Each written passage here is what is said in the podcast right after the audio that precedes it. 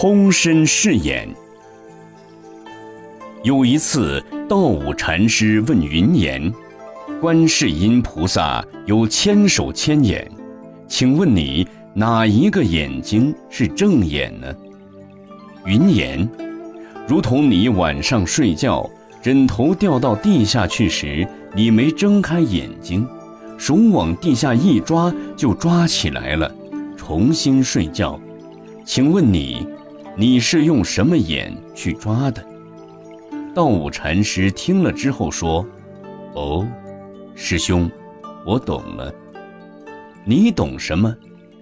变身是眼。”云岩禅师一笑说：“你只懂了八成。”道武疑惑地问：“那应该怎么说呢？”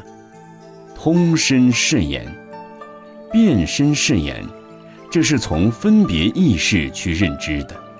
通身是眼，这是从心性上无分别智慧上显现的。